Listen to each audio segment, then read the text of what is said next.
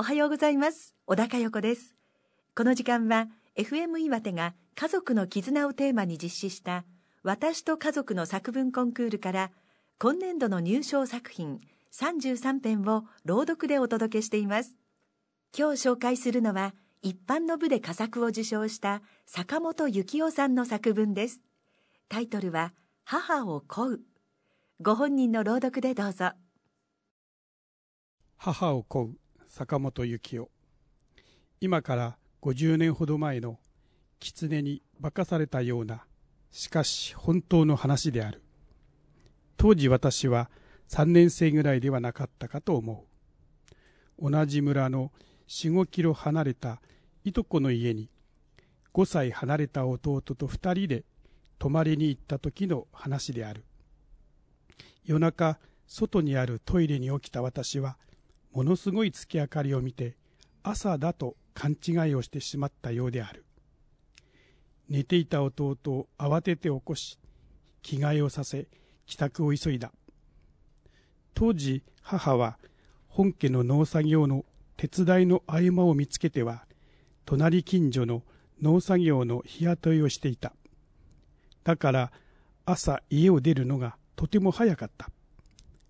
子供心にも、母が出かける前に帰らないと、弟がぐずり、保育所を嫌がるのではないかと考え、一刻も早くと、いとこの家を飛び出したことをいまだに覚えている。そうなると、いかに早く到着するかである。幼い頭で考えついたのが、田んぼのあぜ道を歩き、最短距離を目指すこと。その次は、何度か母と歩いたことのある山道、今なら小高い丘を駆け上ることであった。が案の定、よんさいの弟は寝ぼけていることも手伝い、早々と泣きわめいたのである。だましだまし、時にはおんぶをしながら、とにかく家路を急いだ。すると月明かりがますます明るさを増したように感じた。吹き出す汗を拭いながら、ただいまと戸口に立ったら、鍵がかかっていた。戸を叩くと、母が寝巻き姿のまま起き出してきた。そして、こんな夜中に何をしているんだ。狐がついたんじゃないか、と怒鳴られてしまった。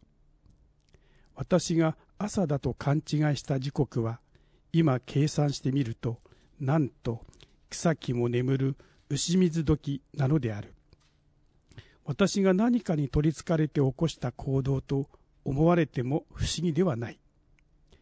弟、母に会わせたい。いや、私自身が母に会いたいという気持ちが、あの時間帯、あのような行動に走らせたのではないか、とろくじゅっさいを過ぎた今、思うのである。一般の部で佳作を受賞した、盛岡市の坂本幸男さんの作文、母を乞うでした。